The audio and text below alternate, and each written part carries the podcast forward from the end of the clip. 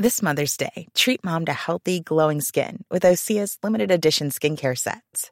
Osea has been making clean, seaweed infused products for nearly 30 years. Their advanced eye care duo brightens and firms skin around your eyes, while the Golden Glow Body Trio nourishes and smooths skin all over. Go to OSEAMalibu.com and use code MOM for 10% off your first order site wide. Bonsoir, bonjour, bon après-midi à tous et bienvenue dans ce nouvel épisode d'Histoire de succès, le podcast où des personnes viennent vous raconter tous les jeudis matins leur parcours vers leur succès. Je suis Fabrice Florent, je suis votre hôte et à l'heure du confinement, Histoire de succès continue avec des interviews à distance. Désolé d'avance pour la qualité du son qui est un peu moins bonne qu'habituellement, mais je suis vraiment très heureux de pouvoir continuer malgré tout à vous offrir des épisodes dans cette période. Et surtout avec l'invité de cette semaine, puisque je vous propose de découvrir le parcours de Norman Tavo, que vous connaissez sans doute par son pseudo, Norman fait des vidéos sur Internet. Après lui avoir fait raconter son histoire de daron en fin d'année dernière sur mon autre podcast, qui s'appelle bien sûr Histoire de daron, j'accouche cette fois-ci Norman de sa propre histoire de succès. Ensemble, on parle de son harcèlement scolaire quand il était au collège, d'une forme de revanche et d'envie de réussir qu'il en a tiré, des plâtres qu'il a essuyés en étant l'un des tout premiers youtubeurs en France. D'ailleurs, youtubeur, c'est un terme qui n'aime plus vraiment aujourd'hui. Et ça aussi, on en parle, de son virage entre guillemets de sa carrière dans le stand-up, et aussi du décès de sa mère alors qu'il était encore tout jeune et comment il s'est reconstruit après ce sale coup que lui a réservé la vie. Un immense merci à Norman pour sa franchise, j'espère que vous apprendrez des trucs sur lui, moi en tout cas j'en ai appris plein. Cette semaine, j'ai besoin de vous pour deux choses. La première, c'est de vous abonner à ma newsletter. Je vous envoie tous les 15 jours un nouvel email avec des réflexions, des lectures et bien sûr mes nouveaux épisodes de podcast. La deuxième chose, c'est que si vous avez deux minutes, un iPhone ou un iPad ou un Mac ou quoi que ce soit d'autre, vous pouvez mettre une bonne note et un chouette commentaire sur Apple Podcast à Histoire de succès. Ça l'aidera vraiment à monter dans le classement et à gagner en visibilité. Je vous mets tous les liens dans les notes de cet épisode. Merci à vous et rendez-vous dans votre appli de podcast préféré dès jeudi prochain à partir de 6h du matin pour un nouvel épisode d'Histoire de succès. Mais d'ici là, je vous laisse en compagnie de Norman. On est dans ce podcast qui s'appelle euh, Histoire de succès, où on va parler de ton histoire de succès, n'est-ce pas? Après avoir fait Histoire Ouais. de Daron, où t'as parlé de ton histoire de Daron. Bah déjà, je suis super flatté parce que qui, succès, c'est c'est génial. Bah, Jamais de ma vie, j'aurais cru un jour euh, qu'on m'interviewerait pour mon succès, quoi. Trop cool. ok, il y a 10 piges peut-être, d'accord. Mais là maintenant, euh, je pense que quand tu regardes en arrière, tu peux te dire, ok, c'est bon, j'ai j'ai deux trois succès derrière moi, non? Ouais, ouais, c'est clair qu'il y a deux, trois trucs, j'en suis euh, super fier, mais euh, en tout cas, sache que ton interview me flatte énormément quand même. Ah bah ça me fait plaisir, écoute. Mais et en fait, euh, ça me fait aussi plaisir que tu que tu viennes parler un petit peu de ton parcours parce que j'ai jamais trop, je pense, entendu un, une, une interview un peu longue comme ça où on va parler de on va parler de ton parcours, de d'où tu viens. Euh, et la première question que je pose à tous mes invités, c'est à quoi ressemblait Norman euh, quand il avait 7-8 ans? À 7-8 ans précisément, quoi. il y a- C'est Ouais. vraiment euh, ok. Là, Tu vois, c'est un peu la, c'est pas vraiment t'es tout bébé, tu vois, 7-8 ans, et c'est pas encore vraiment t'es adolescent. Tu vois, c'est un peu entre les deux. Ok. Mais écoute, de ce que je me souviens, à cet âge-là, je sais que j'étais assez, euh, euh, comment dire, euh, assez hyperactif. Tu vois, j'ai- dans tous les sens, etc. Je, euh, je faisais le con et je sais que mon, mon père me rappelle encore aujourd'hui souvent cette image que quand j'arrivais dans la cuisine le matin, euh, je faisais ma pièce de théâtre, qui disait, tu vois. Ah ouais. Euh, c'est que j'aimais, bien arriver de- dans le matin et fait, voilà, crier fort et faire des blagues et faire le con. Et je me prenais des, des, euh, des roustes, ouais. Donc, donc j'étais déjà un petit con à cet âge-là. Et puis voilà, quoi. Écoute, moi j'étais, par chance, grâce à mes parents, déjà un peu drivé vers les, euh, les disciplines artistiques parce que j'étais inscrit à l'école de musique euh, très très jeune. Mon père était euh, directeur d'une euh, un centre d'animation culturelle, donc euh, je touchais un petit peu à la poterie, à la peinture sur soie, au théâtre, et puis donc à la musique. C'était une super chance de pouvoir commencer si jeune. Et puis voilà, et en même temps un petit peu timide. Est-ce que tu étais du style à, à faire un peu le clown pour, pour justement masquer un peu ta timidité? Ouais, ouais, bah, je pense que c'est c'est clair. hein. Encore aujourd'hui, des fois, euh, des fois, je me cache toujours derrière le- le- un masque de clown comme ça. Et puis quand il faut être euh, terre à terre, sérieux et parler des choses qui, qui, qui sont profondes, qui font parfois mal, des fois, je, mets plus de temps, quoi. Alors j'en- j'enlève les couches petit à petit, puis à la fin, j'arrive enfin à être, euh, tu vois, euh, à être vrai, quoi. C'est même si faire des blagues, c'est aussi être vrai, hein. Ouais. Mais je pense. Mais en effet, oui, c'est- forcément euh, un masque. euh, souvent une facilité et une fuite, quoi. D'accord. Et j'ai déjà l'impression d'être un petit peu en psychanalyse là. Donc, euh, ça fera combien la séance? Non, mais j'allais te dire, on va faire en sorte d'enlever les couches petit à petit, t'inquiète pas, dans cette interview, on a un peu le temps, quoi, tu vois. Et à la fin, je vais me mettre à chialer comme un ouf et. Euh... T'es pas obligé de pleurer, tu vois. Mais euh, en fait, euh, tu as une particularité aussi, c'est que tu, tu viens du Nord. Oui. Et, vrai. et en fait, euh, bah déjà, ça, ça fait un point commun entre nous. hein. On est, on est deux enfants du Nord. Je pense qu'il y a un truc aussi euh, qui vient, qui vient de, de chez nous, tu vois, qui est un peu dur au mal. Tu vois ce que je, tu vois ce que je veux dire ou pas? En gros, on a appris depuis tout petit à, à en chier. Je sais pas ce que t'en penses. Euh, comment dire, il y a toujours plus euh, enfance plus difficile euh, que si on veut chercher à gauche à droite, hein, évidemment. Oui. Mais c'est vrai que voilà, le nord de la France c'est quand même une terre de euh, depuis longtemps. Euh, franchement, voilà, chômage au max, euh, alcoolémie au max. euh, c'est clair qu'il y, a- il y a du taf, quoi. Enfin, du taf. Il n'y a pas de taf du coup. Ouais, non, mais c'est clair que voilà, nos, nos grands-parents, ils en, ont- ils en ont chié à fond, quoi. Moi, mes grands-pères étaient mineurs dans les mines de charbon. J'ai eu la chance qu'ils ils sont morts quand même assez, assez âgés, tu vois, Mm. vers 75 ans tous les deux. Ouais. Et puis, euh, mais quand ils me racontaient leur enfance, quoi, c'était, c'était mille Zola, quoi. Tu vois, c'était germinal, c'est- ça faisait, ça faisait mal au cœur, quoi. Tu as l'impression Mais, que ça t'a marqué, toi, quand, euh, quand t'étais gamin Bah, quand- Oui, bah, c'est-à-dire que la dernière fois, je me faisais une réflexion, je me disais, est-ce que chez tout le monde c'est pareil Mais j'ai l'impression que moi, mon père, quand il me raconte son enfance, c'est toujours euh, la misère de ouf et genre il a une enfance mille fois moins bien que la mienne. Et puis quand son grand-père lui racontait son enfance, c'était encore mille fois plus miséreux. Et en fait, c'est les poupées russes, quoi. Ça se trouve. euh, enfin, est-ce que ça existe un grand-père qui, qui a une vie, euh, qui a une enfance beaucoup plus cool que son petit-fils, tu vois? Bah ouais, c'est une vraie question. Parce que c'est vrai que, euh, comment dire, euh, on a plus, plus le temps passe, plus on a un niveau de vie qui, on va dire, euh, s'équilibre un peu, tu vois, pour les plus chanceux d'entre nous, on va dire. Et nous, par exemple, on est assez, enfin, de, de mon côté, je suis assez privilégié, tu vois, j'ai Ouais. beaucoup de chance dans la vie. Et quand je regarde un petit peu euh, mes ancêtres, quoi, c'était vraiment hard. Enfin bref. Ok. Non, mais, non mais en fait ça m'intéressait un peu de savoir aussi euh, d'avoir un peu ce, ce d'avoir ton avis aussi tu vois sur ce sur le Nord tu vois. Le Nord. Revenons un peu à ton parcours parce que c'est vrai que tu disais que tes, tes parents euh, t'ont mis euh, t'ont éclairé un petit peu à tout l'aspect euh, artistique etc Euh, tu joues quoi comme instrument à l'époque? Et ben, j'ai commencé par faire beaucoup de solfège, donc c'est-à-dire l'apprentissage de, notes de musique, euh, mais sans, sans faire d'instrument, ce qui était un, un peu relou d'ailleurs. ouais. Et au bout de, je crois, 3-4 ans de uniquement solfège, j'ai commencé le saxophone. Voilà. Et puis euh, ensuite, quand je suis devenu ado, j'ai voulu me rebeller contre le saxophone et je suis passé à la guitare. et, et voilà, j'ai fait de la guitare sèche, de la guitare électrique, puis j'ai monté plein de petits groupes. euh. c'est beaucoup plus simple pour emballer les meufs non euh, la guitare sèche que le saxophone?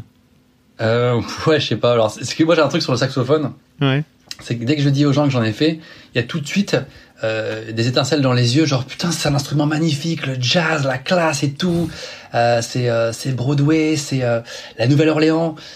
Et en fait, ça c'est vraiment quand t'es au niveau maximum de level de saxophone, mais quand tu en joues un petit peu, c'est vraiment pas pareil du tout quoi.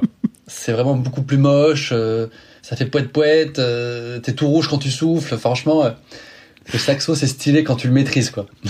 C'est clair que ça fait partie des instruments qui sont. Le, le simple fait de réussir à sortir une note, déjà, c'est super dur, quoi.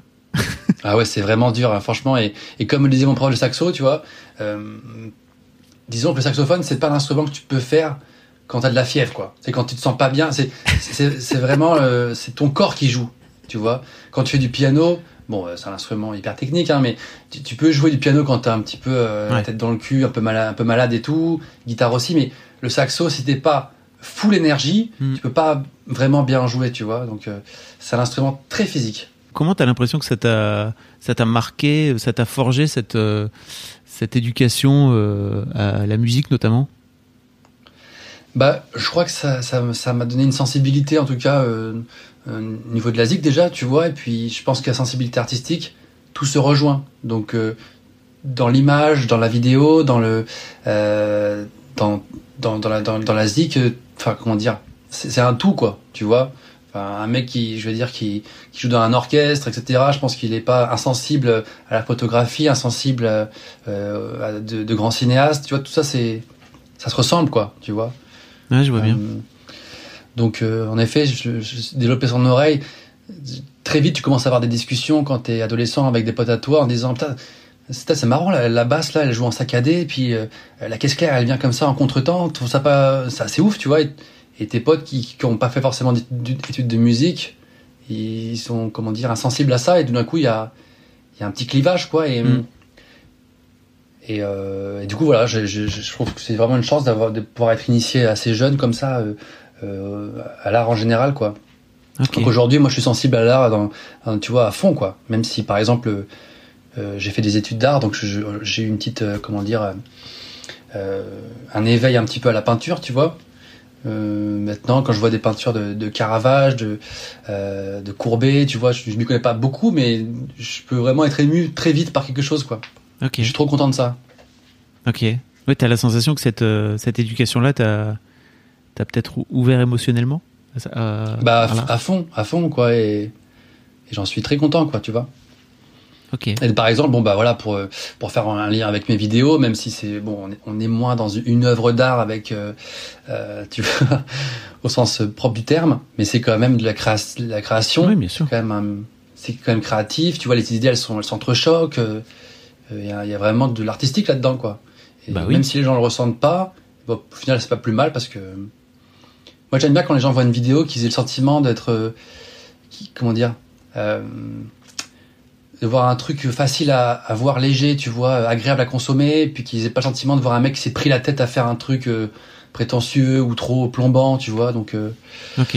Euh, bref, voilà. Je sais pas si tu vois ce que je veux dire. Bah si, mais puis surtout, je pense que ton, mais reviens peut-être à ton, à l'aspect clown dont tu parlais tout à l'heure, c'est-à-dire que tu préfères peut-être faire faire des, bah, des, des, blagues de prout ou des, des proutes d'aisselle, j'allais dire partout pas des blagues de prout. Je respecte beaucoup ouais, les blagues de prout. une bonne image de mes vidéos, c'est cool. Mais, mais euh... non, non, non, mais en fait, non, mais tu sais, ce que je veux dire, je pensais prout d'aisselle, tu sais, vraiment, fait... voilà quoi, tu vois. Ouais, putain, il maîtrise. Il maîtrise.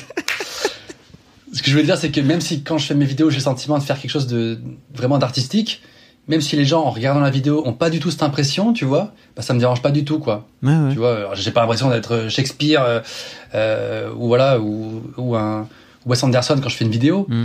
mais moi j'ai l'impression de créer un truc, tu vois, avec des avec, comme avec des pinceaux, comme avec je prends mes objets, je scotche des bouts sur le, sur le mur, j'ai l'impression d'être en, en plein euh, choc créatif. Et les gens ils voient juste une vidéo YouTube, euh, ça les fait sourire, point barre, tu vois. Mais mais c'est pas grave quoi. Ça, ça me va. Tu penses ouais, tu penses vraiment que Ok. Euh... Parce que les vidéos, les vidéos YouTube, ça, dans la tête des gens, ça, ça résonne pas comme une œuvre d'art, quoi, tu vois. Ah ouais, je comprends. Au même titre que, par exemple, pourrait l'être euh, bah, de la musique, tout simplement, tu vois. Ouais. C'est vu un peu. Enfin, je trouve que ça, ça, a presque un peu mauvaise, mauvaise presse, tu vois, les vidéos YouTube. Euh, souvent, ça sonne un peu télé-réalité. C'est pour ça que maintenant, quand on m'appelle YouTuber, euh, ça, ça me, ça me, bon, je m'en fous mais ça me plaît pas forcément quoi. Ouais ouais.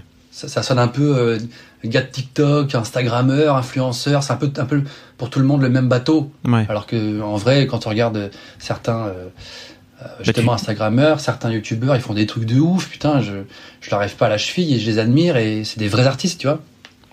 Mais enfin bon, c'est intéressant que tu j'ai un peu l'impression que tu tu comment dire, tu t'auto-plombes tes tes propres créations.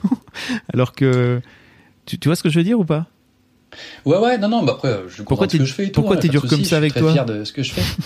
Mais je, je, je sais que enfin l'image que ça peut avoir en tout cas aux yeux de certaines personnes tu vois aux yeux des, du grand public euh, que les vidéos YouTube ça a un petit côté euh, bah, typiquement tu vois moi quand je parle à des gens de, de, de cinéma euh, quand j'ai commencé à faire des quelques mes premiers pas au cinéma ouais. enfin mes premiers et mes derniers d'ailleurs euh, on y revient tout de suite, il y avait un vrai clivage où les gens disaient ah, calme-toi, mec, t'es juste youtubeur, euh, arrête de te prendre pour un acteur. Tu vois, ils mettent vraiment une frontière entre entre YouTube et le reste, quoi, tu vois. Ouais. C'est d'ailleurs c'est d'ailleurs un peu désolant, hein, mais je sais que c'est ça existe, quoi. Cette frontière, elle, elle, existe pour les gens. Entre guillemets, tu, tu n'es que youtubeur, tu vois. Ah ouais. Et, euh, et, je, et je me trouve, enfin, c'est l'une des raisons pour lesquelles tu avais envie de faire du cinéma aussi? C'était d'aller chercher une forme de de reconnaissance de la part de, du public et peut-être des gens du, des gens du métier du ciné? Hum, Non, moi, je- j'ai rien cherché en particulier. Franchement, moi, j'y vais vraiment à tâtons, euh, au feeling. Euh, Ouais. euh, Quand on m'a proposé bah, mon premier rôle, c'était donc un premier rôle. Je, je me rappelle, j'étais en, en plein boom de mes vidéos. C'était la deuxième année, tu vois. Et je reçois un mail de Maurice Barthélémy, Ouais. Euh, voilà, qui, qui vient des Robins des Bois, que, dont je suis fan depuis que je suis tout petit. Que j'ai interviewé, Le premier rôle de mon film Oui, c'est sûr. Tu vois, il y a pas de, Oui. je réfléchis pas quoi. Donc voilà, j'y vais comme ça quoi, à l'envie, tu vois. Et mais euh, par exemple aujourd'hui, si je voulais me absolument être comédien, je me tuerais à faire tous les castings du monde, tu vois. Je me... mais bon, je- quand l'opportunité se présente, j'y vais avec euh, joie de ouf. Et si l'opportunité elle est pas là, bah c'est pas grave, je fais mes petites vidéos, je m'éclate aussi, tu vois. Ok. C'est marrant parce que j'ai re-regardé ton ton Draw My Life pour euh, pour démarrer cette euh, pour, Ah, pour cool. faire cette interview euh, qui date quand même de 2014 et j'ai la Ah sensation putain, c'est vieux. Oh là là. que c'était il y a une éternité. Oui. Alors que en vrai pas tant parce que tu as commencé à faire des vidéos euh, alors sur YouTube en solo quand, en 2010-2011 c'est ça? En 2011 tout seul, ouais. et, et en fait en 2008 euh, sur Dailymotion si je me si je me trompe pas donc Ouais, euh, ça. en vrai plus ou moins à la moitié de ton parcours l'air de rien par rapport à si tu prends si tu prends 12 ans de 12 ans d'activité n'est-ce pas? Euh, Ouais. et, et en fait euh, il y a un truc qui m'a beaucoup marqué dedans c'est que tu as l'air de t'être pas mal fait bolos quand tu étais plus jeune Ouais, un petit peu, ouais. Bon, après, j'étais pas non plus la, la victime du village, hein. Mais euh, ça bon, revient après, voilà, je ça revient que souvent hein, dans, dans ton Draw My Life C'est vrai, mais bon, chacun a son parcours, hein, chacun a son histoire, et euh, c'est vrai que chaque, euh, comment dire, euh, euh, chaque épreuve, tu vois, tu retiens quelque chose, et puis ça te donne une leçon, quoi. Et moi, c'est ce que j'ai exposé un peu dans mon Draw My Life, tu vois. Euh, bon, j'étais pas non plus le sans ami absolu ou quoi, hein, pas de souci, hein, je sais pas, je vais pas à me plaindre. Mais, euh, mais ouais, disons que j'ai un petit peu dans mon Draw My Life, j'ai mis un peu euh, euh, sur la table un peu mes faiblesses, un peu mes certains peut-être pas traumatismes, mais bon, euh, euh, des, des, comment dire les obstacles de ma vie, quoi, tu vois. Mhm. Parce que si tu commences à mettre à plat uniquement les, les réussites, c'est tout de suite moins intéressant. Et c'est aussi les obstacles qui font qui tu es, tu vois. ouais c'est sûr Donc voilà. T'as la sensation que ça t'a construit le fait de t'être de t'être fait un peu bolos, de pas être le de pas être le, mec le plus populaire du collège euh, ou du lycée? Ouais, ouais, non, je pense que ça m'a construit. euh. Tu vois, je pense que, par exemple, on aime naturellement euh, faire rire et parce qu'on a envie de se faire aimer, par exemple, tu vois. Et si on a envie de se faire aimer, c'est parce que la reconnaissance, elle vient pas naturellement, tu vois. Donc, moi, n'étant, n'ayant jamais été genre le gars populaire, j'ai toujours voulu un petit peu euh, remonter en haut de la pile en étant le, le pote des gars populaires. J'étais toujours le, le bon pote des mecs un peu cool, tu vois euh, à faire des blagues tout le temps. Et du coup ça me mettait un, presque au même level qu'eux quoi. Et euh, donc ça ça veut dire quelque chose sur qui tu es qui tu veux devenir tu vois. Donc euh, faire le mec marrant tout le temps ou la meuf marrante je pense que ça ça en dit long en fait. Tu vois c'est pas c'est pas c'est pas un hasard quoi ça, on a envie de se faire aimer et moi quand je fais mes vidéos aussi hein, euh, je sais que ça ça me ça me donne une dose d'adrénaline et une dose de quelque chose dont j'ai besoin de sentir tous ces gens qui, qui me regardent et qui me valident. Je fais putain, euh, j'en ai besoin, tu vois, quand je fais quand je fais rien de créatif et quand je suis pas validé par par plein de gens comme ça. euh, maintenant, c'est devenu presque une drogue. Euh, bah quelque part, je, je, je sombre un peu, tu vois. Ah ouais. Je dirais pas que je dé- je dirais pas que je déprime, mais tout d'un coup, il y a un truc qui me manque. J'ai envie d'amuser les gens et qui me rappelle de ah putain, c'est bon, je suis je suis aimé par les gens, bah c'est cool, je peux continuer, tu vois. Ok. Est-ce que tu as la sensation aussi que ça t'a ça t'a donné envie de de réussir entre guillemets dans la vie, de te faire bolos? Bah bien sûr. Ouais. Il y a aussi, il y a aussi toujours cette idée de, re- de revanche, je pense, euh, sur la vie. Tu vois, t'as envie de de prouver euh, à ceux qui t'ont un peu emmerdé, ceux qui t'ont euh, cherché, et aussi à toi-même que ce dont tu es capable au max, tu vois. Donc à chaque fois, euh, chaque étape, c'est un peu tiens, prends ça dans la face, quoi, tu vois. Donc oui, bien sûr, je pense qu'il y a cette idée de de prouver au reste du monde et à toi-même que, que tu peux aller que tu peux aller loin, quoi. Mais bon, en vrai, bizarrement, tu vois, je sais que j'ai déjà rencontré sur mon parcours des gens qui, qui ont voulu me, qui, qui ont voulu, euh, comment dire, euh, que, que du mal pour moi, Ouais. qui ont été des obstacles, qui ont été des vraiment des gens des traites quoi. Et puis euh, t'as envie de leur montrer que que t'es quitté, tu vois. T'as envie de les leur faire fermer leur claque merde quoi, tu vois. Ouais. Et puis finalement, quand tu gravis les échelons quelques années plus tard, et puis que tu te rends compte euh, qu'en effet, comme tu disais, tu montes un petit peu les les marches d'un certain succès. Finalement, t'en as plus rien à foutre quoi. T'es passé à autre chose, t'es content, t'es t'es super épanoui, mais en vrai, moi j'ai j'ai pas cette euh, cette hargne et cette volonté de me venger. Elle elle s'efface très vite, tu vois.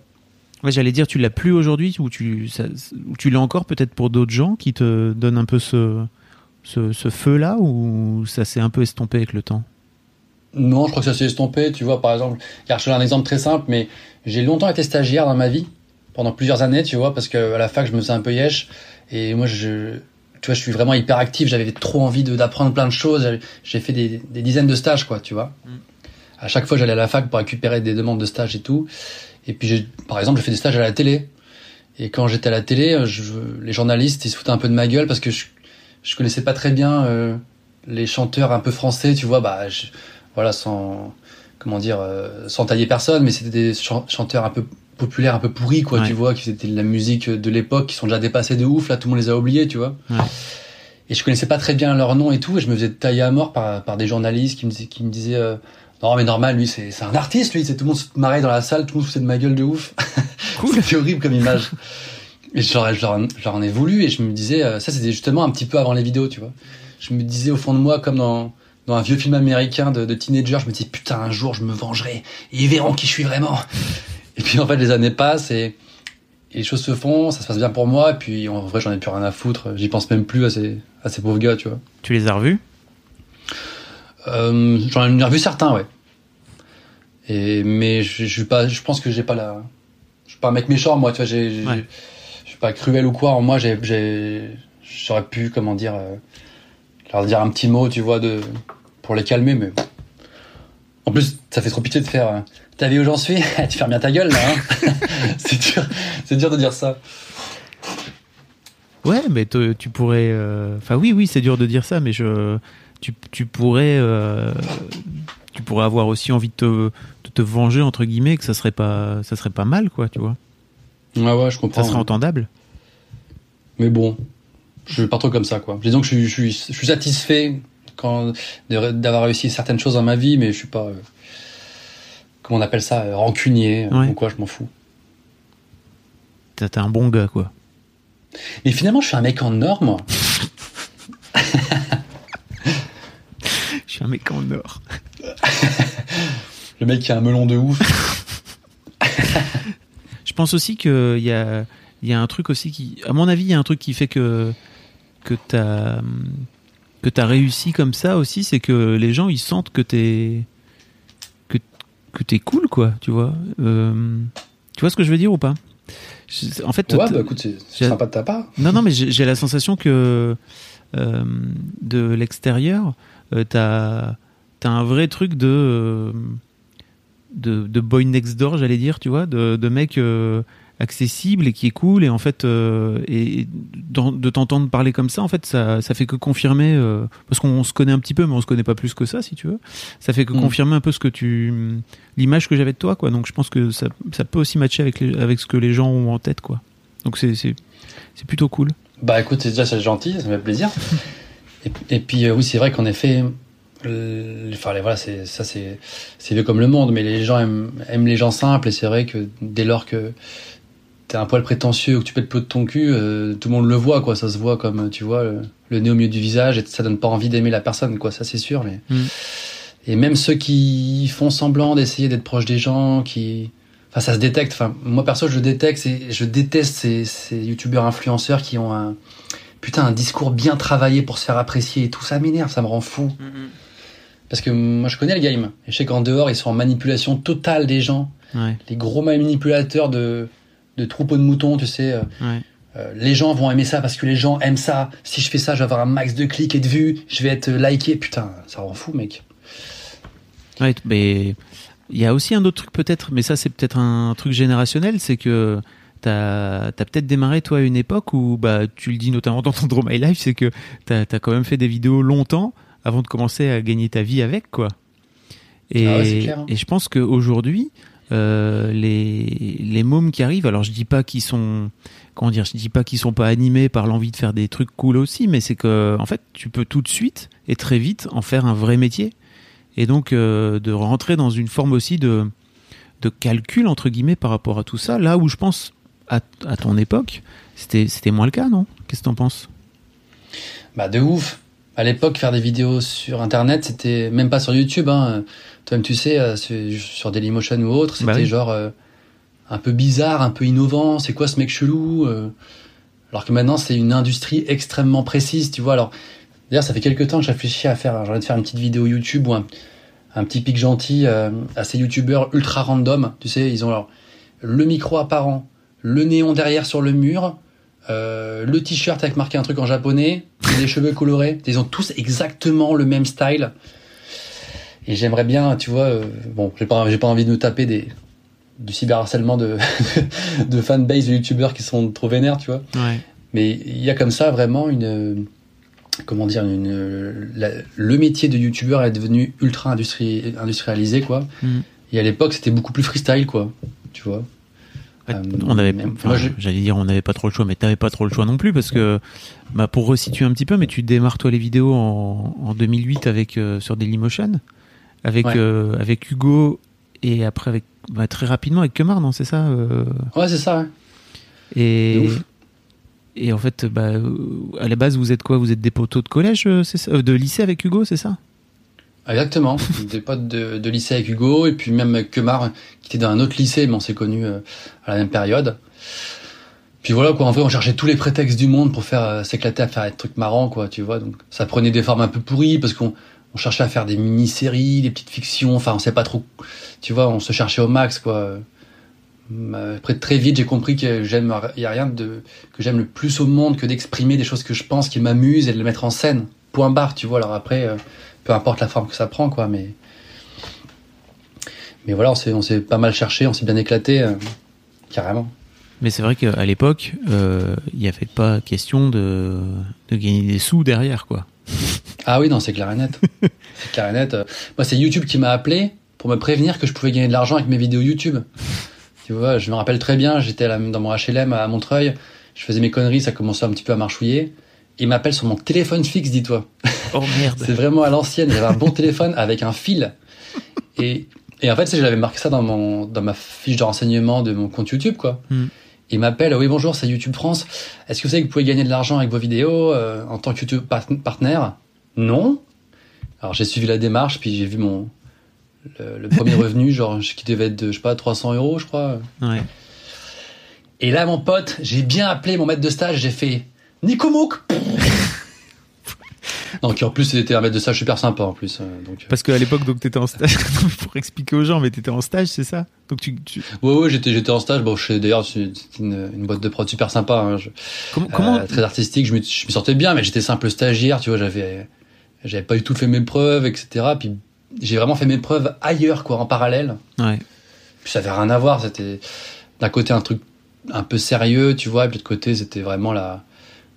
Bah, pour moi, c'était la cour de récré, quoi. YouTube, je fais juste, euh, ce que je voulais, quoi.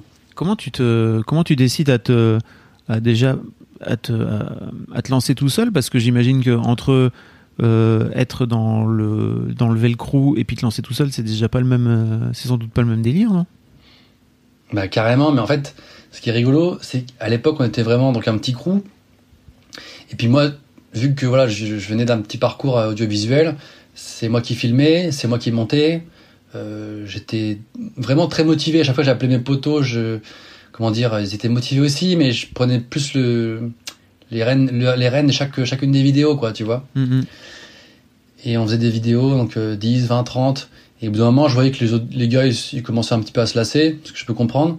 Putain, et moi, j'avais trop envie de faire des trucs. Je voyais les ricains, je voyais Cyprien à l'époque, euh, Monsieur Dream, euh, Monsieur qui, Dream. qui cartonnait, puis faisait des vidéos qui m'éclataient, tu vois. Je- D'ailleurs, j'en avais parlé, il m'avait dit, bah mec, euh, en parallèle, t'as qu'à faire ton... Bah à l'époque, on disait ton blog. il me disait, fais ton blog en parallèle, ça coûte rien et tout. Bref, ça me titillait de plus en plus. Et en fait, si je suis passé de Dailymotion à YouTube, c'est pour une raison très simple. C'est parce que je voulais pas mélanger les, pinceaux. Et YouTube, c'était, comment dire, c'était pas la terre promise à l'époque. C'était limite un site euh, moins populaire que Dailymotion. Non, mais clair. Donc j'ai dit, donc je me suis dit, euh, bah, je vais faire une, une chaîne qui s'appelle Norman fait des vidéos. C'était même pas traduit bien- en français, non, en plus, à l'époque, je pense. Ou c'était déjà Euh, traduit en français à l'époque Ah, je sais même plus. Ah, si, je crois que c'était quand même traduit. C'était quand même traduit déjà. Ah, ah, ça a commencé. J'ai fait Norman fait des vidéos vraiment pour créer euh, une distinction entre moi tout seul et, et mes vidéos avec les, les gars sur Dailymotion quoi. Et je voulais, j'avais peur qu'ils prennent la mouche en plus que, tu vois, je me dis si les vidéos commencent à cartonner, ils vont peut-être être vénères et tout. Bon bref, et puis finalement ça, ça a explosé immédiatement. Bah, mais quasiment immédiatement, non. En fait, tu dis, tu, tu ris, mais. T'as fait quoi? Fait ta première vidéo, c'était sur le ping-pong, c'est ça? Non mais franchement oui, hein. dès la première vidéo le ping-pong. euh, Le ping-pong, elle a plutôt bien schémar, mais pour moi, celle qui a vraiment fait que t'as cartonné, je sais pas comment tu le vis toi de l'extérieur, mais moi, enfin de l'intérieur, mais moi de l'extérieur, c'était vraiment euh, les bilingues. Ouais, ouais. Bah, en vrai, les vidéos euh, sur Dailymotion, ça faisait genre 10 000 vues, 15 000 vues. Ouais. Et puis le, le ping-pong, ça a rapidement fait 300 000 vues. Donc déjà, ça, ça fait un truc de ouf. C'était n'importe quoi, tu vois, pour moi. Et chaque nouvelle vidéo faisait sur plus de vues. Et quand j'avais fait les bilingues, ça devait être peut-être, je sais pas, la cinquième vidéo, ça, ça a claqué le million de ouf. euh. et ça, en effet, ça, ça a tout lancé, quoi. Waouh. Waouh Fumigène Et, et ouais, donc là, tu, tu, tu te rends compte que tu peux vraiment commencer à gagner ta vie et à te lancer, à là-dedans et en faire ton métier, en fait. Ouais, ouais. Je me rappelle avoir donné une première euh, interview à l'époque à Technicart, qui Yes. m'avait hum, fait un petit coup de salaud dans le dos, Ah bon? Parce qu'en fait, il cherchait absolument pas à s'intéresser à ce que à ma- mes créations euh, ni à mon monde, s'intéresser à, la- comment dire à la technique de gagner de la thune avec YouTube et euh, en fait, on était vu comme les gars qui avaient trouvé un cheat code et un- une astuce pour gagner de la thune facilement. Ah oui. Pour tous les flemmards qui veulent gagner de la thune, faites comme Norman, tu vois. Ce qui a la, voilà, la fâcheuse tendance de beaucoup m'agacer. Et il m'appelle et il cherchait absolument à savoir, à savoir combien je gagnais avec mes vidéos. Toi, c'était au début.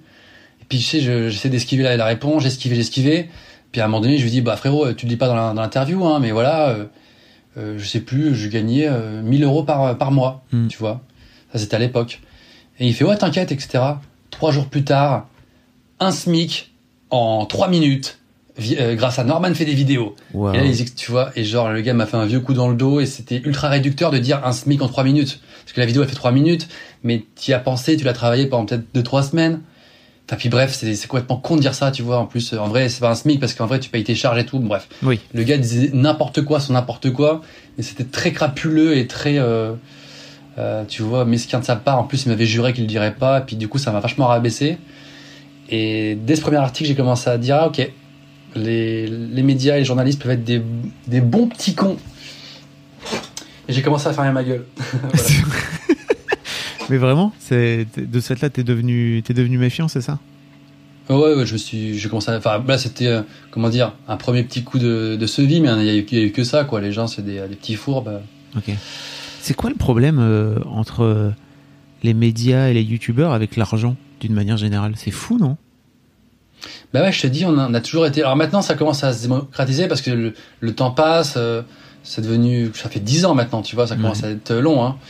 Euh, donc euh, tout ça s'est calmé, c'est devenu normal de faire des, de la promotion, des collabs. euh, euh, voilà, chose qui est qui est comme installée aux États-Unis depuis bah, depuis 10 ans, tu vois. Nous, on commence enfin depuis 2-3 ans à ce que ce soit un peu plus admis, tu vois. Mhm. Le simple fait de faire une pub pour, je sais plus quoi, pour une application sur son smartphone en début de vidéo, tu vois, c'est un truc maintenant qui est un peu qui est normal. Mm. Putain, mais il y a 5 ans, ça aurait été impossible de voir ça, quoi.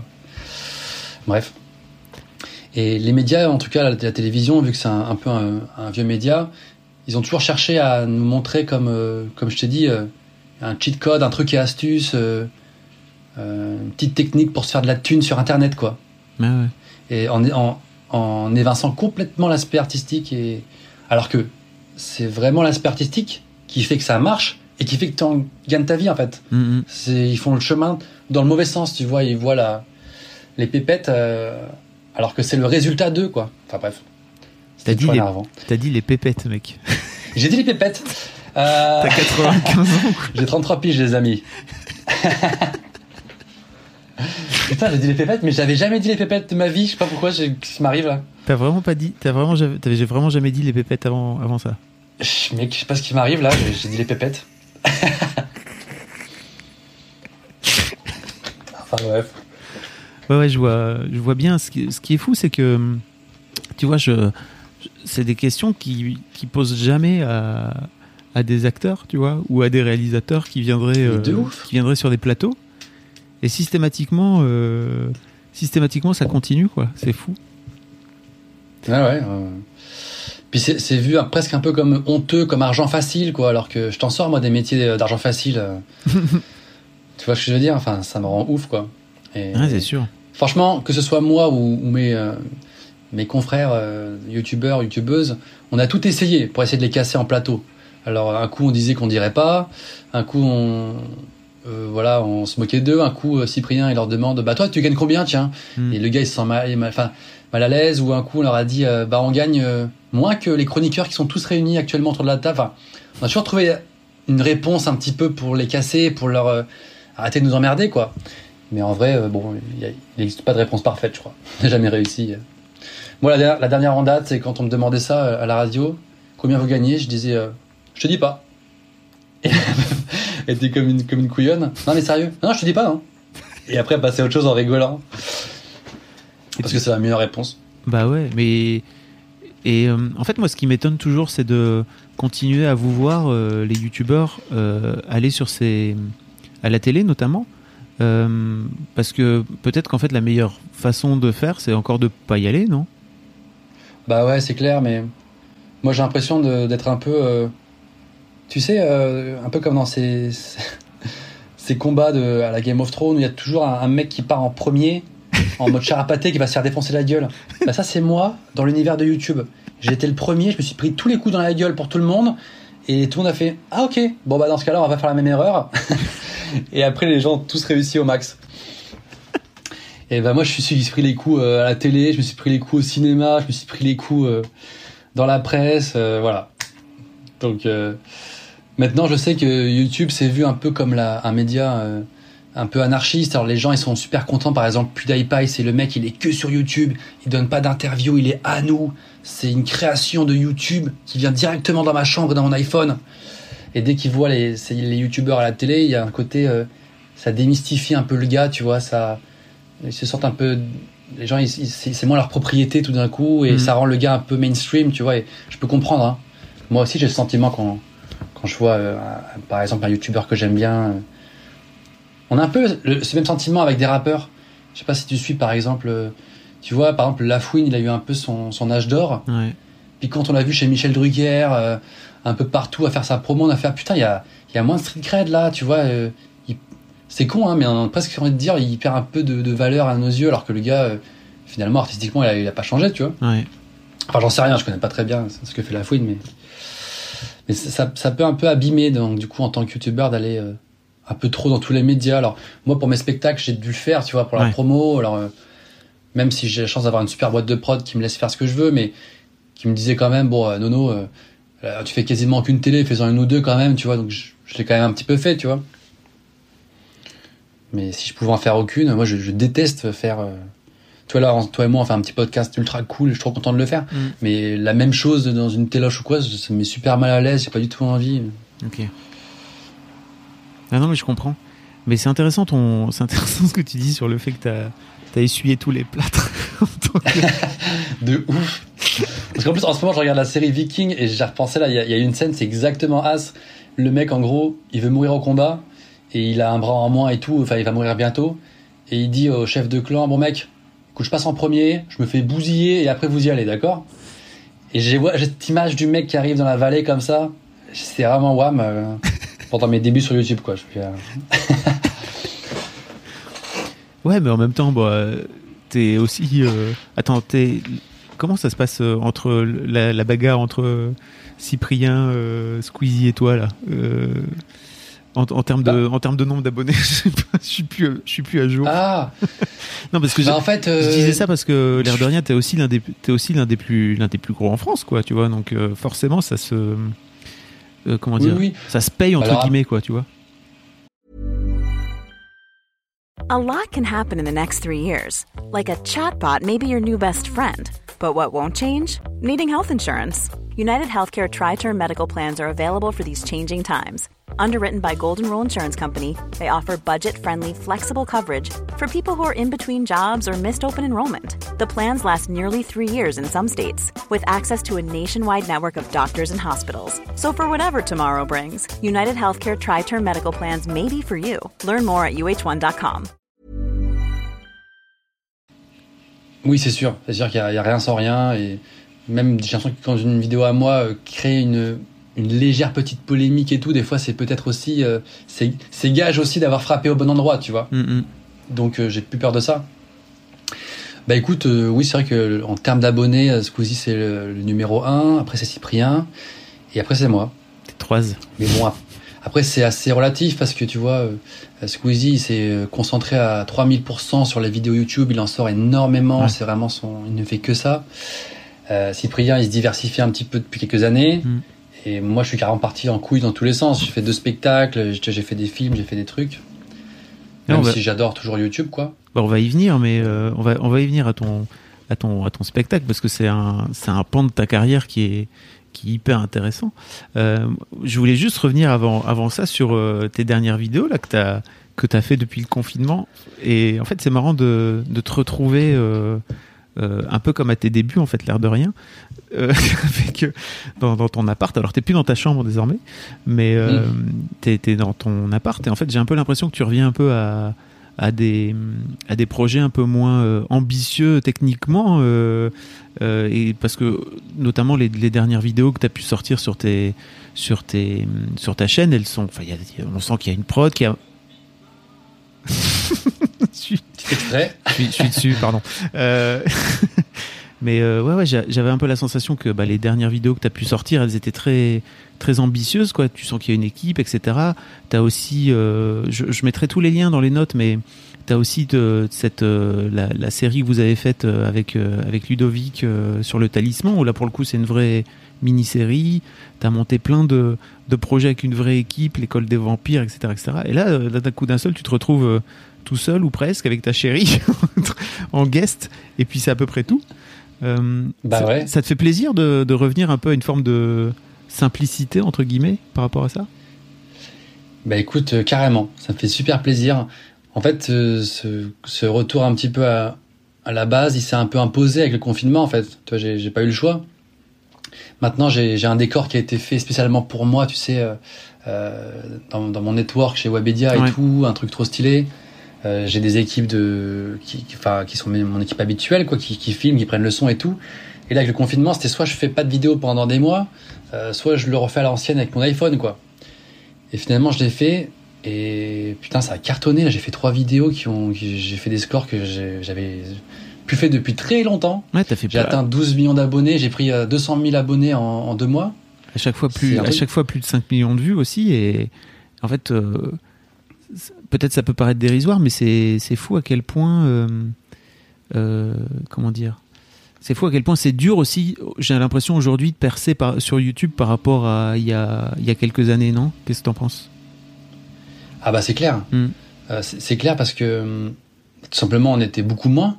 Franchement, les gens qui voulaient se lancer sur YouTube au début, en vrai j'étais enfin, l'un des premiers quoi, avec Cyprien, il y avait Yvick, enfin.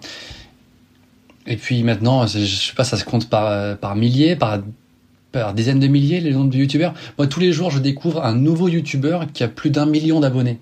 Alors, je sais pas combien il y a de youtubeurs à plus d'un million d'abonnés, ou youtubeuses, hein, euh, mais c'est hallucinant, quoi. Tout le monde est connu. On dirait, dans un monde, tout le monde est connu. c'est trop chelou. euh, bon, bref, ça enlève rien euh, à la qualité de, de, ce que font certains, quoi, mais, mm -hmm. mais du coup, comment tu veux percer quand t'as déjà euh, t'as déjà 100 000 youtubeurs qui ont, tous des millions d'abonnés, quoi. C'est, ça doit être très très dur, quoi. Donc, euh, je pense qu'il faut encore plus être, euh, être original, encore plus avoir un ton, euh, voilà, qui, faut encore plus frapper fort, quoi. Donc, euh, je dirais que c'est encore plus difficile aujourd'hui de, de, percer. Ceux qui arrivent, ils ont, ils ont vraiment du, de la chance et du talent. Et tu, est-ce que tu crois aussi que bah, c'est peut-être le fait que tu parles de que tu parles de confinement qui est un peu le, truc qui réunit tout le monde aujourd'hui, c'est à peu près sûr et certain quoi. Mais est-ce que tu crois aussi que le fait de revenir à, à une prod plus à l'ancienne a contribué à ce succès ou pas? Ah ouais, ouais, je pense complètement, mais je crois que c'est vraiment un, un peu un, un, drôle de hasard, un peu paradoxal, parce que on est dans une situation de confinement un peu un peu relou qui fait chez tout le monde. Euh, beaucoup de gens sont ont été handicapés pour aller travailler, etc. Et bizarrement, moi, du coup, euh, ça s'est imposé à moi, donc j'ai fait mes vidéos avec mon iPhone. Et puis du coup, j'ai traité de ce, enfin, ce qui m'intéressait, c'était de parler de ça, quoi. Je me voyais mal euh, parler des chaussures, tu vois. Donc mhm. faire un podcast sur un sujet lambda, non. Je voulais parler de ça. Et donc du coup, le sujet intéresse tout le monde et moi aussi. Donc du coup, comme il, il est actuel, il y avait un côté un peu authentique de faire ça. Et le fait de me filmer vraiment à la maison avec mon iPhone, et c'est encore plus authentique, quoi. Donc du coup, ça a fait un peu combo, euh, combo d'authenticité, combo d'authenticité, voilà. Et je pense que ça, ça a fait mouche, quoi. Alors, du coup, moi, j'ai sorti mes, trois dernières vidéos et j'étais content de ce que j'avais écrit, tu vois, des remarques que je faisais. Je me disais, tiens, j'espère que c'est marrant, c'est blague. Alors, je, je demandais à mes potes, est-ce que t'as trouvé mon traitement intéressant? Et tout le monde a la même réaction. Putain, c'est trop cool que tu te filmes chez toi à l'ancienne. Bah, c'est sympa, mais est-ce que t'as aimé le, le, ton que j'ai pris, politique et tout, euh, mon, mon, point de vue Eh mec, tu filmes dans ton salon, c'est trop bien, c'est comme à l'ancienne. Et en fait, les gens ils retiennent que ça, c'est trop bizarre. mais ça, ça revient un peu à ce que je disais au, début de la, de la session. Euh, moi, ça, ça, ça, me va si les gens ils ont juste une good vibe sur la vidéo, peu importe ce qu'ils ont retenu, tant que ça, tant que ça leur a parlé d'une manière ou d'une autre. Mais en même temps, j'ai aussi fait des vidéos euh, pendant le confinement ultra nulles qui ont complètement bidé. Hmm. Tu vois, comme quoi il n'y a pas que le, il n'y a pas que euh, la forme de se filmer à l'ancienne qui, qui fait que ça marche. Hein. Par exemple, j'ai fait une vidéo euh, que j'ai supprimée depuis d'ailleurs, où je parle un petit peu à des abonnés sur Omegle, tu sais? Ah oui, oui. Une, sorte de chat roulette. Et j'ai fait ça, euh, voilà, où je me, je, me filmais et tout, et puis on, je, parlais du confinement, j'interviewais entre guillemets des gens sur Omegle. Donc, je suis tombé que sur les abonnés en fait, donc bon bah c'était cool, mais et en vrai c'était pas trop intéressant parce que très vite on était un peu dans un truc, comment dire, de, meet-up, tu sais, où les gens, ils, enfin, surtout quand c'était des, jeunes, ils, euh, ça criait un peu, puis j'arrivais pas. Moi, je leur posais des questions très sérieuses, et puis eux, ils avaient du mal à. Je sais pas comment expliquer, c'était très en surface en fait. Ouais. Tu vois? On n'arrivait pas à avoir une discussion comme on a toi, toi et moi. C'était un peu euh, en mode gros délire, euh, je pète un câble. Euh, on se fait chier, mec, toi aussi. Bon, c'est cool, allez, ciao. Et, puis même moi, je posais pas les bonnes questions en vrai. J'ai mal interviewé les gens, j'étais pas bon. Et bref, cette vidéo, elle a fait un méga beat quoi. Tu vois, elle a fait euh, un million de vues, un million cinq, euh, ce qui est déjà super. Hein. mais bien loin des 6 millions d'autres vidéos, quoi. Ah ouais. Et du coup, je l'ai carrément supprimé, en fait. Ok. Donc, euh, c'est pas parce que c'est le confinement et que je que j'ai fait des vidéos à l'iPhone à l'ancienne que ça marche forcément. Tu vois, il, il faut que le sujet aussi, ça, ça parle aux gens, quoi. Et pourquoi t'as décidé de la ouais, tu as décidé de la supprimer parce qu'elle te elle te convenait pas de cette là Bah du coup, bah, on va pas se mentir, déjà ça a marché beaucoup moins. Donc euh, si je me dis euh, si une vidéo intéresse pas les gens, pourquoi aller sur ma chaîne, tu vois? Et puis finalement euh, voilà, après coup, j'ai regardé plein de fois, je me dis putain, c'est pas du tout dans le, la continuité de mes vidéos sur YouTube, à chaque fois j'essaie de de parler d'un sujet, j'essaie d'être intéressant, puis celle-ci elle était assez creuse finalement, tu vois. Mm-hmm. Donc j'ai fait, allez, nique ça je l'enlève. Ok. Non, je te pose cette question parce que euh, j'aime bien justement le fait que tu aies gardé euh, la plupart de tes vidéos. Alors je sais pas si tu as gardé toutes tes vidéos de ce fait-là parce que j'avoue que j'ai plus tout le tout l'historique, mais j'aime bien le fait que tu aies gardé les, les vieilles vidéos. J'ai notamment retrouvé une vieille vidéo où tu où t'expliques comment laver un fat boy. Putain, cette vidéo elle est improbable. Avec ton coloc de l'époque. Euh, et euh, en fait, je trouve que c'est cool que tu aies encore cette, euh, cette vidéo-là sur ta chaîne. parce que ça prouve aussi, je pense, au, tu sais, d'où tu viens, quoi. Tu vois, c'est plutôt cool. Bah, c'est clair que maintenant, vu que YouTube, c'est vraiment, maintenant, ça, commence à, être un peu vieux, quoi. ceux qui ont commencé comme moi il y a longtemps, c'est vrai que quand tu retournes dans leur historique, historique de vidéos, tu vois limite leur c'est presque une, biographie de ce qu'ils ont fait dans tu vois euh, tu moi il y a des youtubeurs que je que j'avais pas regardé depuis des années je, je suis allé m'amuser un peu à regarder les américains la dernière fois et je retombe sur leurs vieilles vidéos et putain ils ont des gueules de bébés tu les as vus grandir avec les vidéos en fait. Et c'est ouf tu vois. Ah bah, je pense que c'est comme un t'as aussi une gueule de bébé toi. Ah ouais, non c'est clair j'ai moi aussi j'ai putain j'avais une gueule de bébé puis là j'ai bien vieilli c'est sympa mais, euh... mais c'est vrai que ouais maintenant ceux qui ont commencé comme moi il y a 10 ans, tu vois clairement l'évolution et c'est mm. comme un comment on appelle ça? C'est un trombinoscope, Mhm. limite euh, comme en cours où tu vois chaque année l'évolution du gars et c'est presque un peu touchant quoi. Ouais, c'est sûr. Peut-être que. Regarde, je dis n'importe quoi, mais bon, moi je, je, je valide pas ce genre de pratique, mais. Enfin, pour l'instant en tout cas. Euh, les Instagrammeurs qui font des comptes Instagram à leurs enfants qui ont un mois par exemple. je me dis, putain, mais peut-être le gamin il va grandir. Quand il aura 5 ans, il va commencer à prendre son compte Insta, 10 ans, et en fait, le mec, un, un jour, il va mourir, et t'auras son compte Insta de son premier mois à ses 70 piges. Enfin, c'est un truc de ouf quoi. T'imagines? Euh, Il y avait aussi un, un aspect dont je voulais parler avant de parler de ton spectacle, mais il y a. hum, Alors, je sais pas trop si tu es à l'aise d'ailleurs pour en parler ou pas, mais moi, il y a un truc qui me fascine aussi dans ton parcours, c'est cette, euh, c'est la capacité que vous avez eue à, à créer à un moment donné cette régie publicitaire euh, qui s'appelle, euh, qui, qui s'appelle toujours Mixicom, non C'est ça? Non, qui s'appelait Mixicom, c'est ça? Ça a changé maintenant de nom? Ouais, c'est ça. Ça s'appelait, Et- euh, bah, en fait, ça s'appelle Mixicom et Mixicom maintenant fait partie de Webedia en fait. Voilà. La, boîte a été euh, rachetée par Webedia euh, il y a quelques années. Euh, mais en fait, je trouve que c'est. là, pour, pour mettre. Vous avez réussi. Alors, si je me trompe pas, il y avait, il y avait Cyprien dans, le, dans, dans la création de la boîte, c'est ça? Vous vous êtes associé à, quelques, avec quelques youtubeurs pour créer cette boîte? Oui, voilà. Bah, à l'époque, c'était donc Cyprien, Squeezie, moi et Mexicom. Enfin, si je dis pas de bêtises, si j'ai oublié personne, on, on s'est associés pour, pour créer ça, quoi, tu vois. Mais pour être très honnête, c'est surtout. Enfin, moi, j'ai tendance un petit peu à être un suiveur dans la vie, et c'est vrai que Cyprien avait bien pris le, euh, les rênes du projet quand même. Ok. Euh, Cyprien et Thierry Boyer, euh, qui est à la tête de, de Mixicom.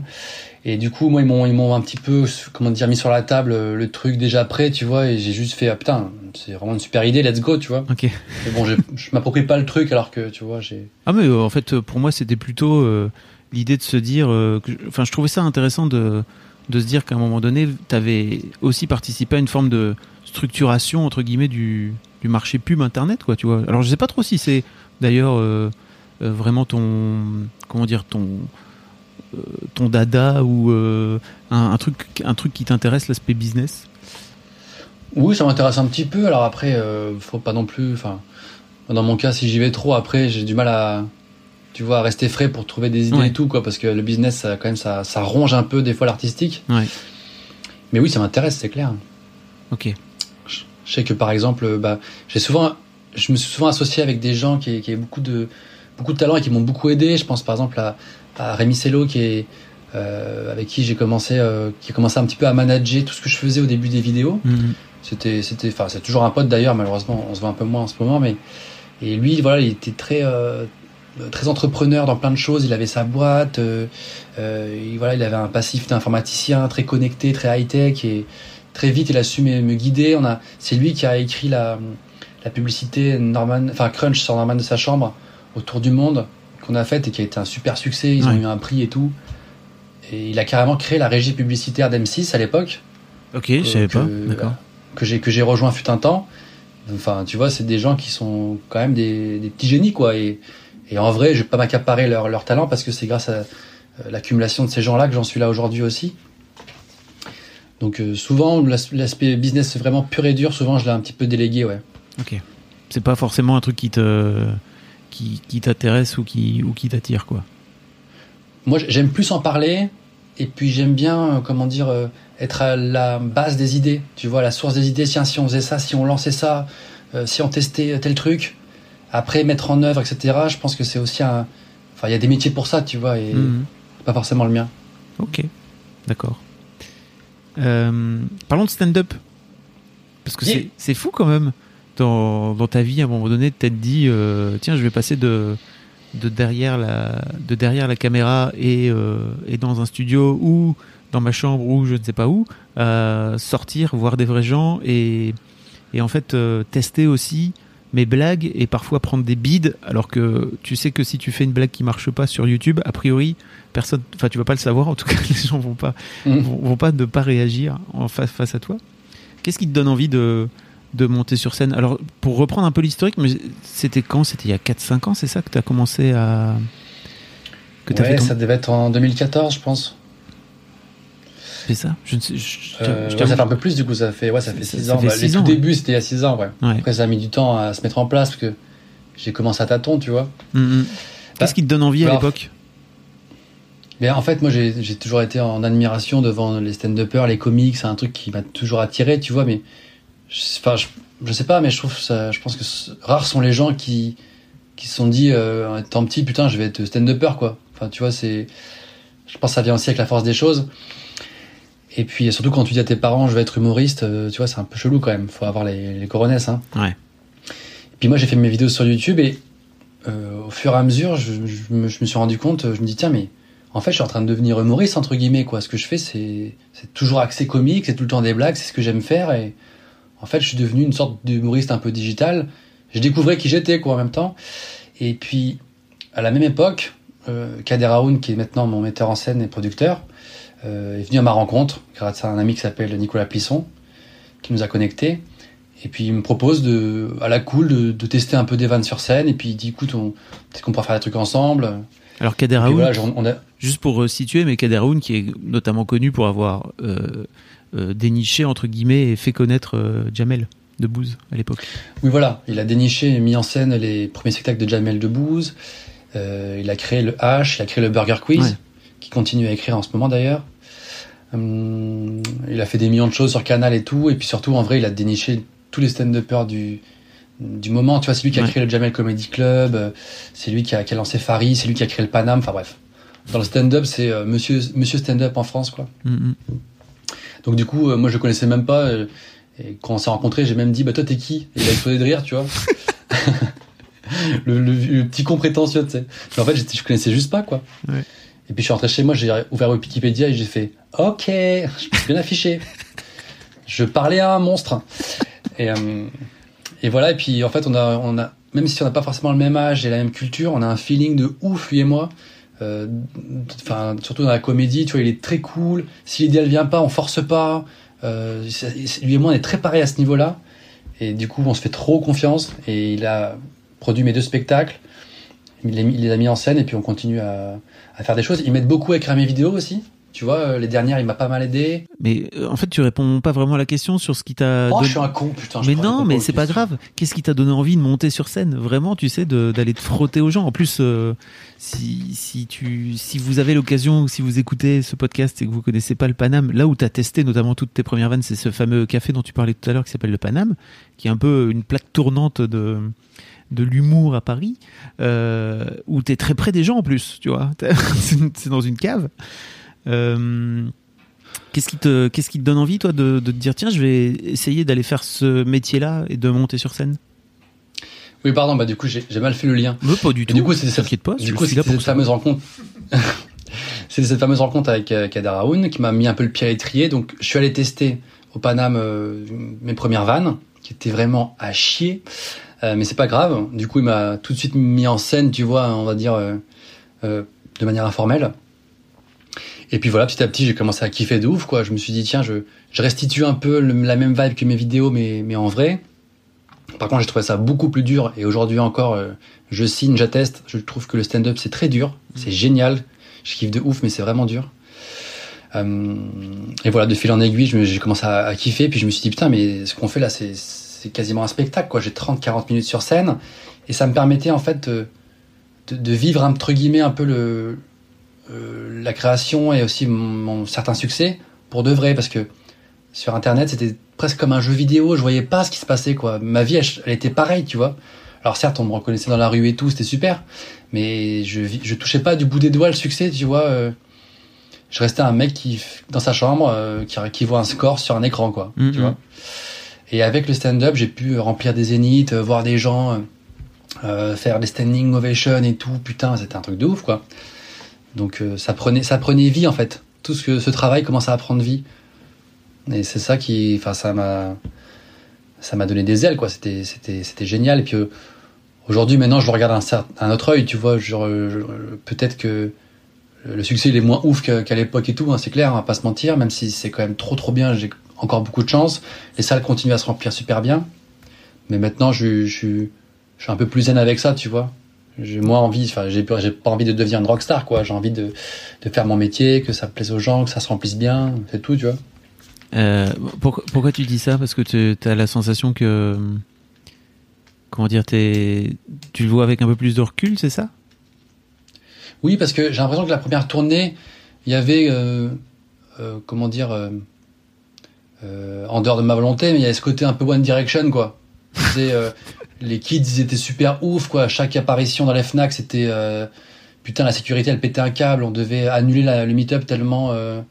Enfin, le mec qui s'envoie des fleurs. Enfin, en tout cas, c'était assez ouf, tu vois, quand même, on va pas se mentir.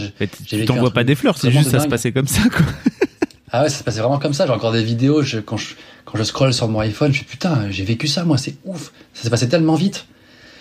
Et il y avait, ce côté un peu, tu vois, euh, mini rockstar, quoi, alors mm. que, bon, ça restait qu'un spectacle avec des blagues. Hein. Ouais, mais tu sortais dans la rue, en fait. C'est ça aussi qui faisait que, je pense, c'était un peu la, c'était la folie, c'est que les gens avaient pas forcément, et tes fans n'avaient pas forcément de, de, comment dire, de bonnes occasions de pouvoir te, mais voilà de pouvoir te voir. C'est clair. Ce spectacle, ça a été un peu, euh, comment dire, un prétexte pour être sur scène aussi, tu vois, et tous les gens qui, qui aiment mes vidéos depuis euh, quelques années, ils se disent putain, mais je, vais enfin voir Norman. Peut-être, ça se trouve, si j'avais fait de la, chanson, peut-être du jonglage, je serais quand même venu, tu vois. Il y avait différents types de publics, les fans de stand-up, mais aussi les, gens qui venaient parce qu'ils aimaient mes vidéos. Euh, et du coup, il y a eu à cette époque qui était un peu, un peu l'âge d'or. Et aujourd'hui, par exemple, ma seconde tournée, elle s'est super bien remplie aussi. Hein. Maintenant, je suis, voilà, je suis plus âgé, je sais, ce que je veux dans la vie et le côté, one, le côté One Direction, il a été un peu gommé et au contraire, c'est très bien, tu vois. Je, je préfère maintenant, euh, comment dire, euh, être apprécié pour ce que je fais et tout, qu'il y ait dans la salle des gens qui aiment vraiment ce que je fais, et puis moins le côté un peu débordement, quoi. Ok. T'as l'impression que même si je, même si je le voulais, clairement, je pense qu'il n'existerait plus. Mais, en vrai, c'est, je l'ai eu, je suis content, et maintenant c'est cool. Ah, tu penses que tu penses qu'il n'existerait plus? Bah, en tout cas, les salles se remplissent trop trop bien. Je, touche du bois, c'est trop cool. Mais oui, je, sens qu'il y a, contrairement à la première tournée, c'est j'étais j'étais jeune, le public aussi, il était jeune. C'était un peu le côté euh, YouTube, ça venait d'exploser, tout a explosé en même temps, tu vois. Mm-hmm. Donc il y avait une effervescence euh, un peu un peu boys band presque, tu vois. Ouais, ouais, je vois. Mais en vrai, cette image, je l'aime pas trop non plus, quoi. Donc euh, maintenant, ça, ça marche très bien, mais c'est plus cool, c'est plus carré, quoi. Ok. C'est un peu le spectacle de la maturité. c'est d'ailleurs. Oui, voilà. Après, c'est ça, ouais. C'était fait exprès C'était pas fait exprès euh, ben, un petit peu aussi, en vrai, hein, ce, titre, c'était aussi une manière de. C'était une, grosse blague. Mm. D'ailleurs, je dis c'était, mais on, continue à le jouer. Hein, c'est juste qu'il y a le confinement, malheureusement. Mais ce titre, c'est un peu une blague, un peu comme l'album de la maturité, mais c'est aussi ça, quoi. Sauf que ça fait dix ans que je fais des vidéos, j'ai grandi et Maintenant, ce que je fais, ça, bon, je suis toujours aussi couillon, toujours aussi zozo, mais c'est un peu plus, un peu plus mûr. Ouais, tu continues quand même à faire des vidéos sur Fortnite, mon vieux. Hein. T'as 33 ans. Tu vois. Il n'y a pas d'âge, il y a pas d'âge, tu vois, pour continuer à, pour jouer à Fortnite, franchement. Putain, mon niveau, il est pas, il est pas meilleur. Hein. Euh, tu sais, il y a un truc dont on n'a pas parlé euh, pendant pendant ton, ton interview d'histoire de Daron et, dont, et que j'étais en train de zapper là aussi, qui je pense pour moi est un, est un moment important de, de ta vie, c'est que l'un des trucs qui, te, qui a fait partie de ton existence, c'est que tu as perdu ta maman qui est morte d'un cancer quand tu étais encore adolescent. Ouais. Euh, en fait, euh, je me demande avec le recul, euh, alors déjà, je, je m'en suis voulu après coup, pendant le, après, après l'interview d'Histoire de Daron, de ne pas avoir recoupé ça avec le fait de, devenir papa, etc. Mais en fait, j'aurais bien aimé savoir un petit peu comment, avec le recul, aujourd'hui, maintenant que tu es devenu adulte, je pense notamment peut-être au, Tu sais, j'ai parfois des, des auditrices et des auditeurs qui m'expliquent qu'ils ont perdu leur, leur, père ou leur mère il y a quelques années et que c'est dur pour eux. Euh, bah maintenant que tu es mature, toi, euh, à 33 ans, comment tu, comment tu vis, toi, cette, euh, ce que j'imagine a été une grosse épreuve pour toi? Ben, Bien sûr, ça a été, l'épreuve de ma vie. Hein, quand, tu, quand tu perds un proche, en particulier un parent, et peut-être même en particulier ta maman, c'est, je pense que c'est peut-être le pire. Mm. donc ça a été un traumatisme qui est encore présent aujourd'hui, mais bon, évidemment, les, années passent, les choses se tassent, donc euh, euh, plus le temps passe, on va dire que je me suis habitué à la, vie de euh, sans, ma, ma mère, tu vois. Bon. Et puis aussi le fait de devenir papa, ça, ça fait, même si ce ne sont pas les mêmes personnes, mais j'ai recréé la vie en fait dans ma famille, tu vois. Mm. Donc j'ai toujours cette blessure de ma mère qui est partie, et dans un sens j'ai ma fille qui est, qui est née, donc j'ai c'est pas que je, je, je, pourrais, je pourrais jamais remplacer ce vide, tu vois, affectif du côté de ma mère avec des enfants, mais en tout cas j'ai agrandi un tout petit peu ma famille. Et du coup, ça, ça a mis un peu de pommade, quoi. Donc, ça m'a fait. Ça m'a donné un, vraiment un, un, Comment dire De, de l'oxygène, quoi. De fait de, devenir papa, ça m'a fait du bien, quoi, dans ce, dans ce traumatisme de l'enfance, en tout cas. Donc, euh, okay. donc voilà. Puis évidemment, si tu demandes comment je l'ai vécu, bah, je l'ai très mal vécu. Comme oui, j'imagine, j'imagine tous les, les enfants qui perdent leurs parents jeunes, quoi. Et, et euh, dans le malheur, en tout cas, je pense que tu tu, tu peux que te renforcer en fait, hein, parce que si tu, tu, restes faible face à, au deuil, face à la perte d'un proche, euh, eh ben, tu resteras faible toute ta vie. Il y a un moment donné où tu dois te lever, prendre les armes et puis euh, combattre ça, vivre avec, vivre avec le manque affectif, euh, vivre avec le fait d'être différent.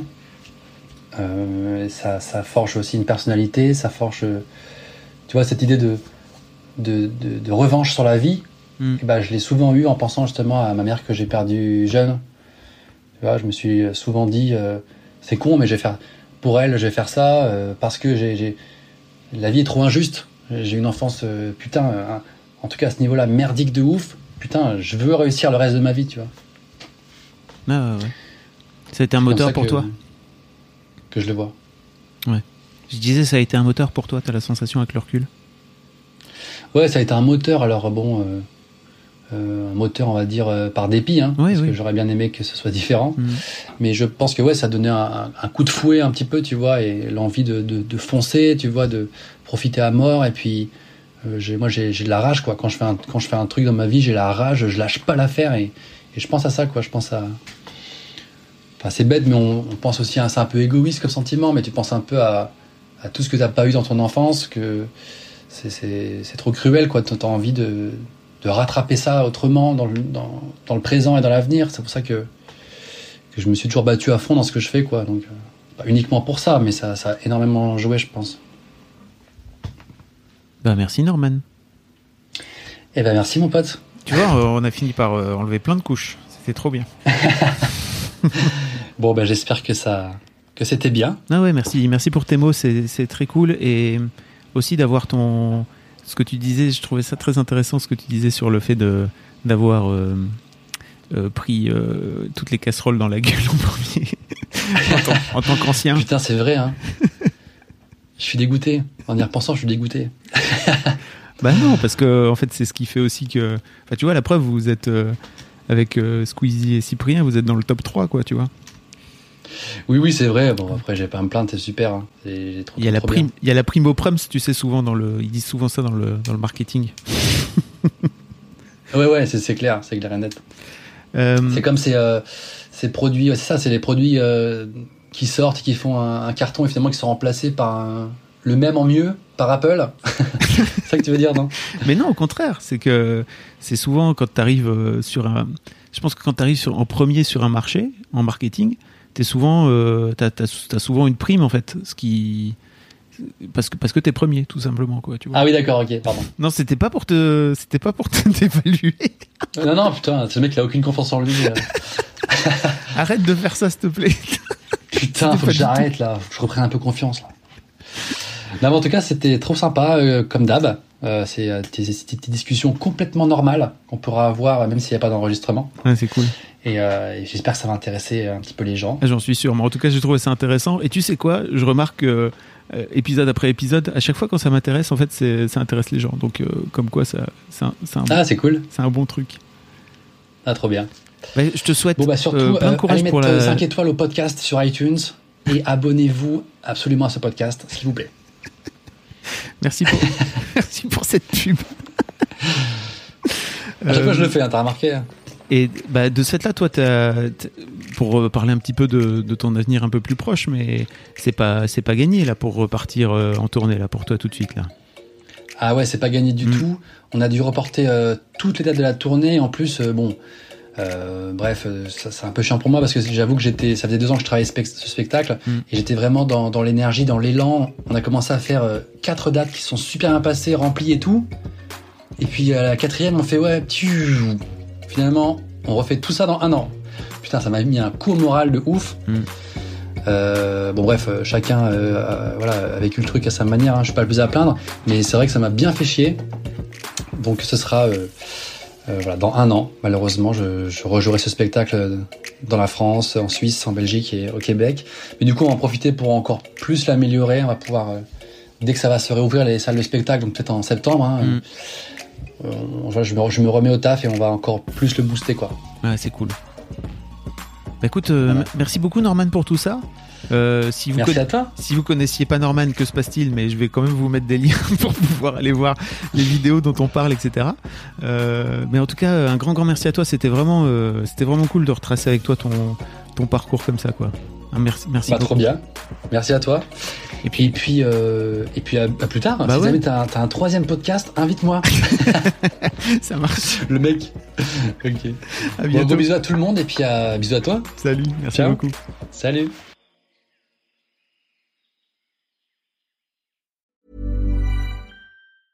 Hey, it's Paige DeSorbo from Giggly Squad. High quality fashion without the price tag. Say hello to Quince.